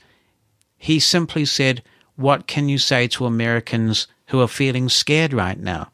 And I hear that scaredness coming through in some of the contributions. It's the uncertainty. It's the, you know, will I be able to get food for my dog? Will I be able to get groceries for myself? So it's a legitimate question to ask somebody who has a leadership role to play. What can you say to the people that you lead who are feeling scared right now? And what did he say? He opened up on the journalist in a vicious, completely unprovoked attack. And that is despicable behavior at a time like this, when people need leadership, no matter where the individuals, no matter what the individual's party, they just want to feel like someone's taking control of it and someone's taking charge. If they felt that somebody was doing that, it would be a little bit easier to cope with. You know, you have so many things that he has promised that are just completely not true.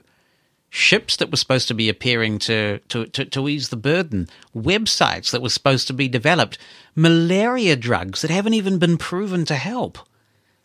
And, you know, I just wonder how long the American people are willing to put up with it. I don't know what you do and before November.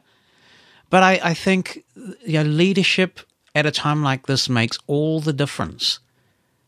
All the difference. So I wish everybody the best, particularly in the United States, because no matter what party you come from, I would like to think that you would get some comfort from any president who just showed a modicum of decency and inspirational leadership. It's just appalling.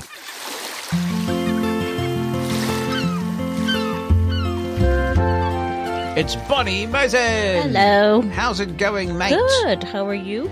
Well, I am doing super well, keeping super busy, which is good. I like it that way. Yeah, it's good to be busy. It certainly is. Yeah. How is it for you out there? It's a little eerie. I've been taking the bus into work, and the buses have been pretty empty, which is nice. One day they were packed. I'm not sure what that was all about, but it's nice being able to get to work in less than an hour. For now, here in New Zealand, it's pretty normal. You know, a lot more hand washing, which I do anyway, and hygiene and that sort of thing. But the biggest abnormality is what we're seeing all over the world is the panic buying, which that's not going to stop. I mean, that's just ingrained in our soul. You know, if a meteorologist announces snow, everybody goes to the grocery store to get bread and milk. We have had quite a few changes, though. Our borders have been completely shut now for all non-residents and citizens, and it won't be long before they shut altogether. So they're sort of saying to all New Zealanders to come home. Of course, the danger of doing that is that you will have up to 80,000 New Zealanders who are out of the country at the moment coming home from goodness knows where and potentially bringing it in. And I think, honestly, if I were out of the country, even I would just stay where I was. I think it's more dangerous. You might have to, anyway. I would. I mean, I would. And then, of course, we now have the possibility of community transmission with a couple of cases that they haven't been able to trace back to travel. Mm-hmm. And so that's really escalating things. The Prime Minister gave a great speech yesterday, and she announced a 4-level alert system. We are now on level 2, and that means that businesses who can manage are being asked to work from home from now on, and that's why I've closed all our offices. So we are now in the official working from home mode. So things are changing. And I'll tell you what, I went to the mall yesterday. It was quite dystopian because I think we were about the only people there. Heidi and I went.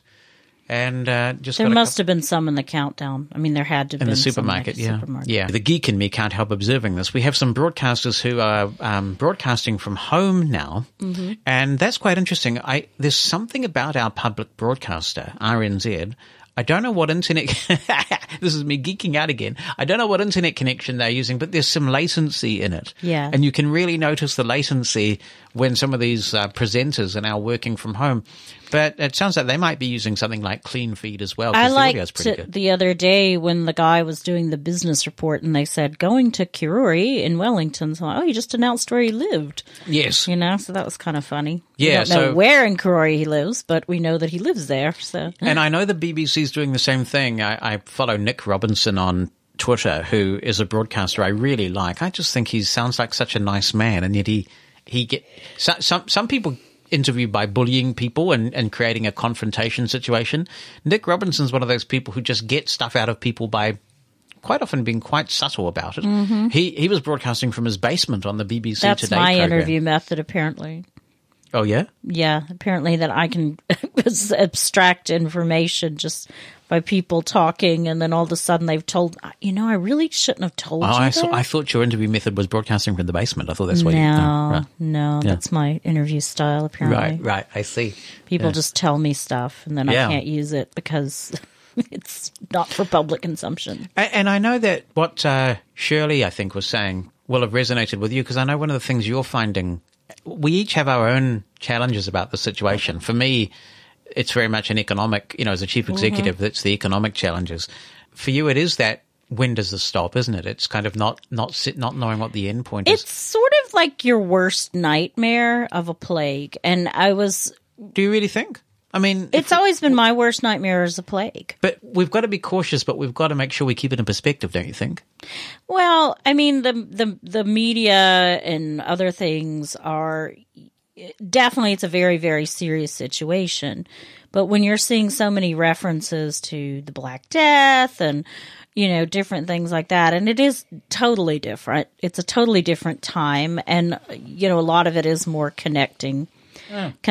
So, I mean, it is a worldwide epidemic. And there have been epidemics before. I mean, I was reading something about when a lot of people started the westward expansion, it was because there were cholera outbreaks in New York and Missouri. So this isn't anything new. It's just different. And it's highly infectious. And I think it's infectious, which a lot of things are. I mean, cholera is very infectious. The polio epidemic was also very infectious. Yes. And that was a lot of people that I know remember that. Remember that a lot of people either died or were left in iron lungs or, you know, a friend of mine had polio as a child and she still has some post-polio symptoms today.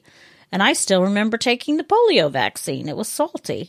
What I find really concerning is particularly, I don't want to stereotype a particular demographic, but when you are younger, you tend to think you're invincible, don't you? Yeah. And so we do have a lot of people who just don't think it can happen to them. Yeah. And no, it was good to see the governor kicking all the partiers off Panama City Beach yesterday. They did that in Bondi Beach in Australia as well, apparently. Yeah. They've done that as well. And that's another thing, just seeing a couple things. I'll just throw this out here. I'm very, very proud of how I'm a horse racing person. I'm very proud of how the community is coming together. Are there disagreements within the community? Absolutely, because that's just the way it is. But a lot of the farms right now are offering virtual tours. And yesterday, I watched, it wasn't one of the horse farms, so it was a trainer friend of mine. He just showed feeding his horses. He just put up a YouTube video of feeding his horses.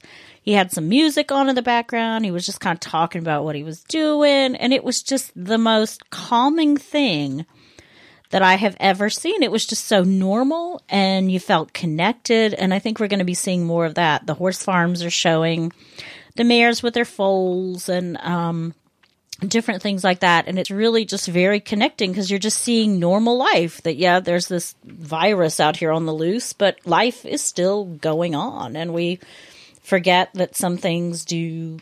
You still get up, you still cook dinner, you still have to do laundry, you still have to make sure you have lots of toilet paper. But, you know, I mean, life still goes on. And that was one thing that we've been trying to come up with.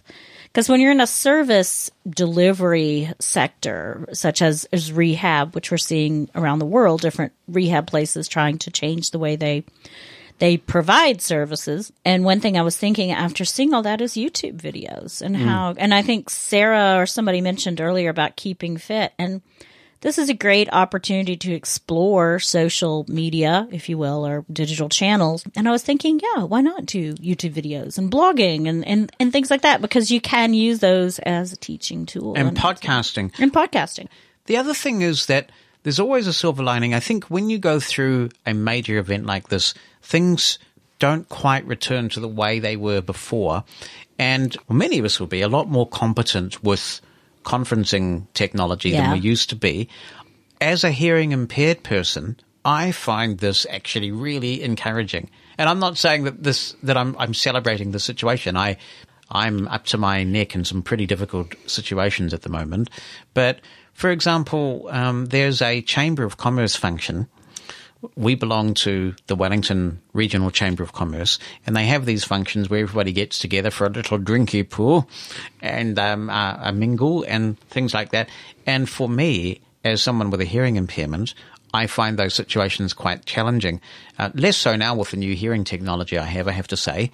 But still, it's something that I would think twice about doing, especially, I think, when you're a blind person as well as a hearing impaired person, because you sort of – inserting yourself into those things is a bit difficult as a blind person, I find. Now they're doing them online. And I'm thinking, for the first time, I might go to one of these things. And I also just want to throw this out here. If anybody, I'm seeing a lot of this on social media right now. If anyone needs someone to talk to, feel free to email me and we can Skype or FaceTime or something like that. probably just email me at my Mushroom FM address, bonnie@mushroomfm.com. You could tweet me, but I don't always see the tweets. No, you don't. I don't know because it doesn't push. But it doesn't? No. Oh, that sounds like a job for Jonathan to fix. Yeah, so, you know, if you need someone to talk to or just want someone to talk to, it doesn't have to be, you know, if you just want to talk about books or movies or dogs or, you know, whatever, feel free to do that.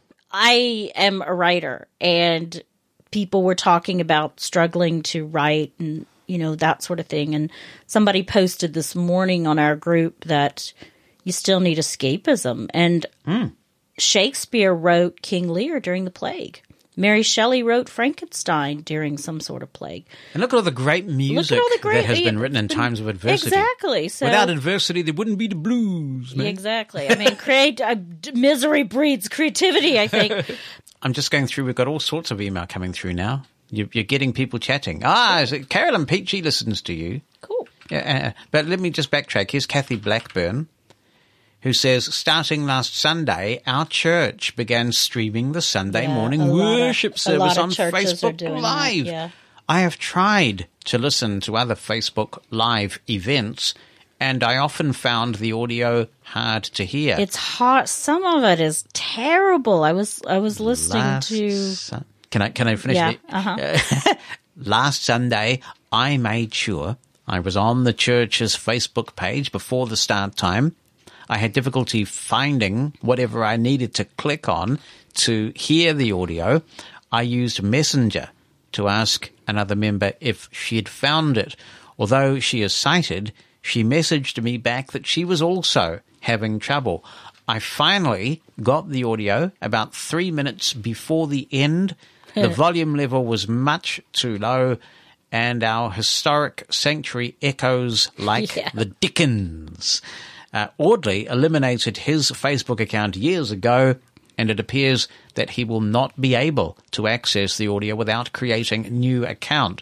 My experience with Zoom is orders of magnitude superior to Facebook Live. I have already emailed the pastors suggesting that we use Zoom instead. Members who don't have internet or don't want to be on social media could call in by phone. But for the time being, we're stuck with Facebook Live. Have others experienced consistently low volume on Facebook Live? Kathy, I think that Facebook Live is probably not the issue. It's just the delivery mechanism. I've heard some very good quality streams on Facebook Live. The trouble is that most people think it's okay to just get an iPhone, plonk it somewhere, and they are more focused on the video than the audio. So they might sit a little bit back, say, from the pastor in this case, and so they can get him fully in the frame without thinking about the really awful sound that they're producing. What they really need to do is get a little, say if you're using an iPhone, you could get a little dongle for your iPhone that plugs into the lightning port, and then there would be a cable that runs from that dongle to a mixer, because presumably your church uses some sort of sound system, some sort of mixer. You'd probably need to mount it on a tripod. What's that thing that you Manfredo. Got? Yeah, Manfredo. That's quite a cute little thing. Yeah. Mount it on a tripod, run a cable to the mixer, and it should sound okay on Facebook Live. Our Prime Minister, Jacinda Ardern, uses Facebook Live to communicate with New Zealanders all the time. Her audio is fantastic, actually. She sounds very good. Yeah, some of them, and even some news outlets, which are, you know, it's not like Joe's News Service, but really reputable news outlets use Facebook Live, and sometimes that's horrible. So I guess they're not doing, you know, what I really like is Periscope. That's another option. Periscope is a kind of broadcast audio and video platform. It's a shame that Periscope doesn't seem to get more press than it does, because they've modified Periscope. It's quite accessible now. And you can also do audio presentations where you can actually have guests who you talk to from a remote location with Periscope. And that's spelled Peris. Periscope, like the submarine, you know. And I am a big Periscope user because a lot of the UK and American networks are on it. Sadly, not New Zealand. I don't know why. But so they push you little notifications. You can follow. It's like it's a Twitter product now. So you follow people on Periscope like you follow them on Twitter. And then when they are streaming live, you get a push notification telling you so. So I've got ABC, NBC, PBS, quite a few American sources, NASA. In the UK, I have Sky and who else? ITV, a few others like that. So when something like and I follow Boris Johnson's Periscope account, which actually belongs to Downing Street itself. So and when Larry the Cat. Yes. So when they are streaming something like a briefing, you get a notification just before it's happening and you can click in and watch it. And what I really like about Periscope is that once you start playing the stream on your iPhone, you can actually go back to the home screen. You can do other things, check email and just have it going in the background. And it just keeps going. The audio keeps playing. And also, if you didn't see it live, you can go through all the things that you've missed at your convenience and catch up. Here's Carolyn Pete. Hi, Carolyn Pete. She says, hi, Jonathan. I was involved in 2 blindness-related meetings this week on Zoom.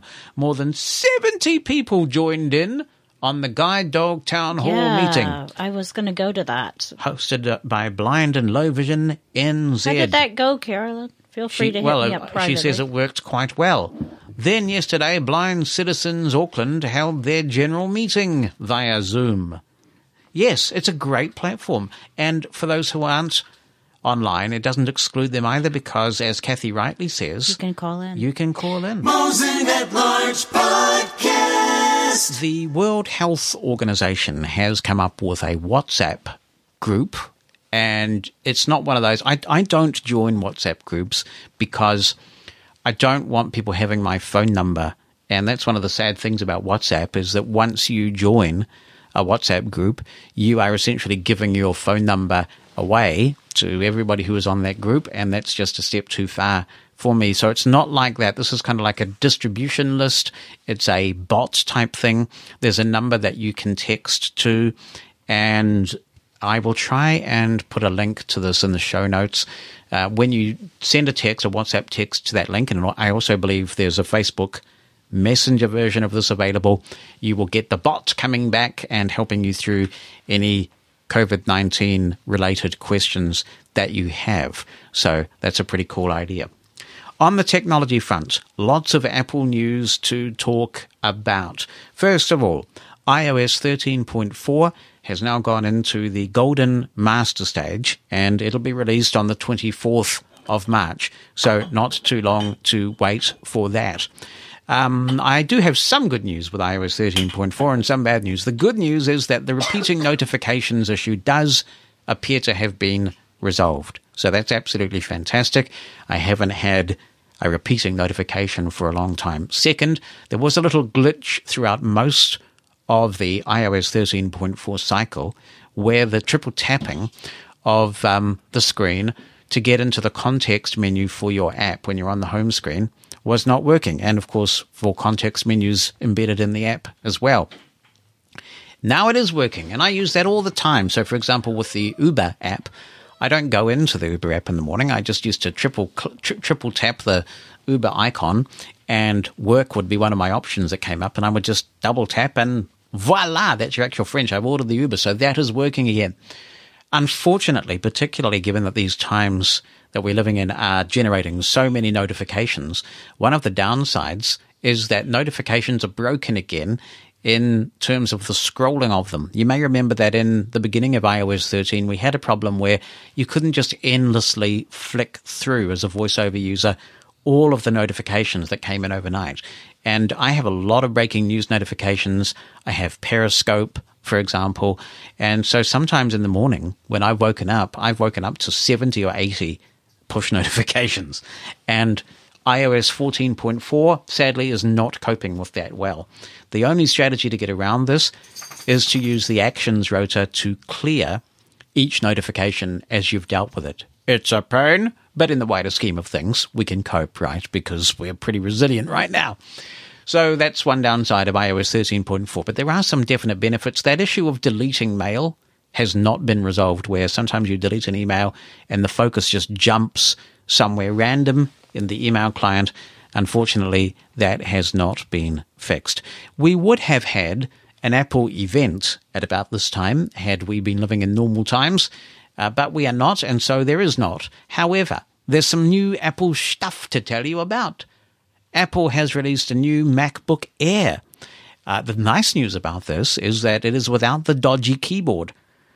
When Heidi, who was quite a happy Mac user, her MacBook sort of exploded, not quite that badly, but the power supply or the motherboard, I think it was the motherboard, gave up the ghost.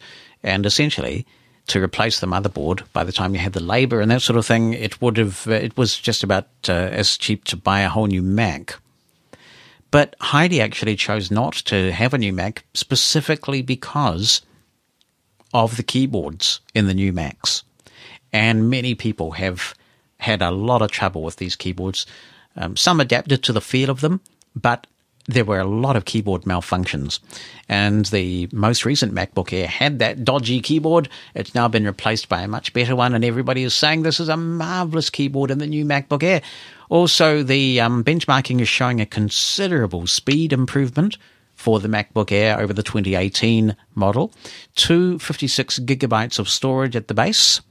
And so it looks like a very good computer, a base price of $9.99 US, and it's available online because, of course, all the Apple stores are shut. But if you're interested in the Mac world, this sounds like the laptop of 2020 to get. It sounds like a really nice price point, good functionality, and that new MacBook Air sounds like it's going to be a winner. There is also a new iPad Pro that Apple has announced this week. It has the Apple Magic Keyboard with a trackpad. And this is another great example of how accessibility is responsible for a feature that then goes mainstream, because they originally introduced sort of mouse support for accessibility reasons. And then a lot of people got excited about it and said, we want this too. And as they're trying to make the iPad a more fully fledged computer, they really have embraced this whole trackpad support. I don't know whether it works like the trackpad on the MacBook Air, which is actually fully accessible, and you can flick and tap and things on a MacBook trackpad, much like you were using VoiceOver on your iPhone. So it will be very interesting to see what that is actually like. No word of the Apple Tile yet. Mosen at Large podcast. Here's John. Hello, Jonathan. He says, I have numerous points to make this week. One point. I wonder whether you remember me. I remember you asking about the accessibility of Mac and running Windows on it. Well, Windows works perfectly fine on my MacBook Pro. Yeah, Bonnie always used to say that the MacBook was the best Windows computer she'd ever owned. But, John continues, VoiceOver keeps on crashing on the Mac if you navigate too fast through the system. It forces me to restart VoiceOver, which is annoying. That's not good. I'm sort of tempted to have a look at that MacBook Air, to be honest, just to have, the Mac in my life to play with. But, I wonder if that's a common thing. Hopefully people will chime in. Two of the numerous points. On the topic of bullying, I have not been bullied myself, thankfully, but have heard of friends whose bags would be taken away and hidden in school or be thrown on the floor, causing everything to spill out. Bullying behavior is something which should be stopped in kids when early failing, which might develop into other criminal behavior for lack of sanction or knowledge. And 3, on the topic of the mosque attack, I agree with everything you said. We have to guard against such unneeded hatred in all our humanities. We might think that such attacks might not happen in our community, but we will never know when the worst side of humanity might rear its head. Our species is known as mankind.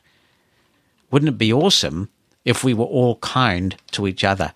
It's one of the things that I'm really, really pleased that our Prime Minister is saying at this time. Every speech she gives, she is saying at the end of it, be kind to each other. And for those interested, I highly encourage listening to the speech that she gave yesterday, New Zealand time, on COVID-19, because that is what leadership looks like. 4, this is a question. Oh, my word. do you have an Echo Studio? Is it a good speaker? Well, no, I don't. And yes, I believe it is a very good speaker. All of the reviews that I've read of the Echo Studio and some of the personal anecdotes from listeners to the show, I haven't heard anybody say that the Echo Studio is a piece of soup. I have not heard that. I've heard quite the opposite, that it is a really good product. So I give it the thumbs up based on what I read. For all the other listeners, I shall discover how Jonathan changed his wake word and reveal all. I wish you all the very best with that.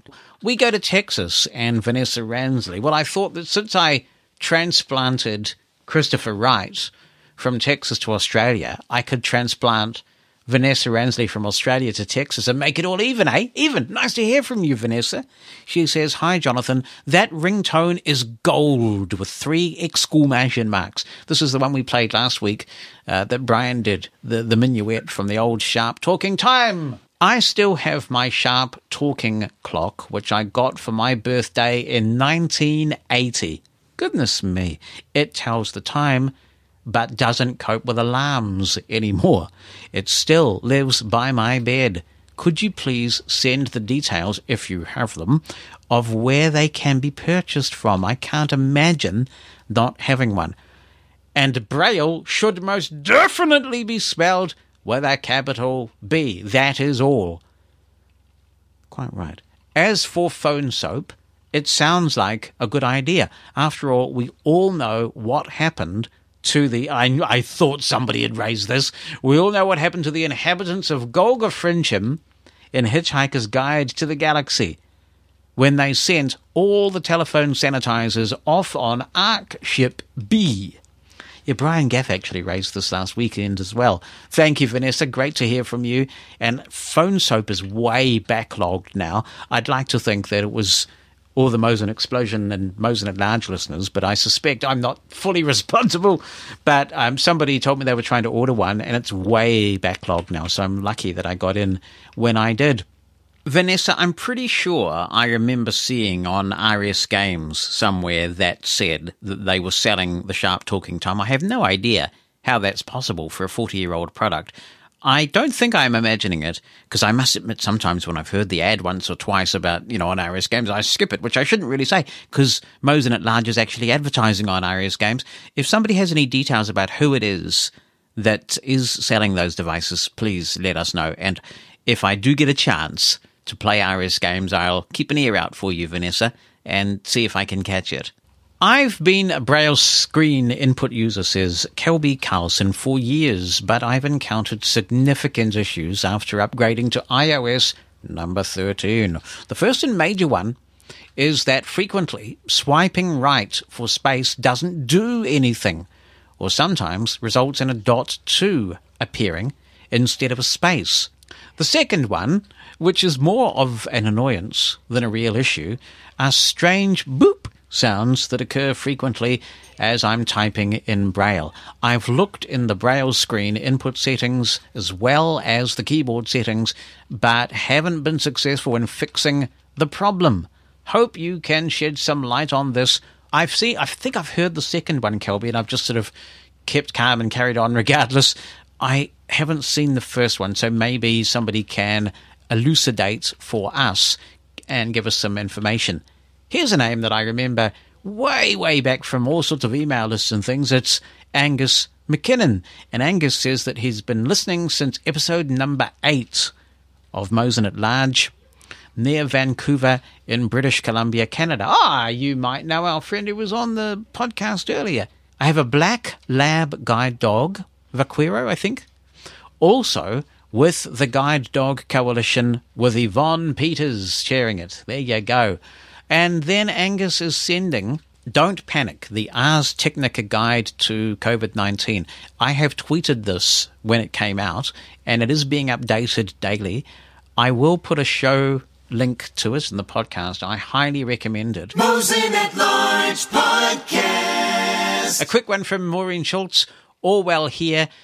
Lost temporarily, though, both my reader and my housekeeping assistant. I can only imagine what it's like for people needing 24/7 attendance.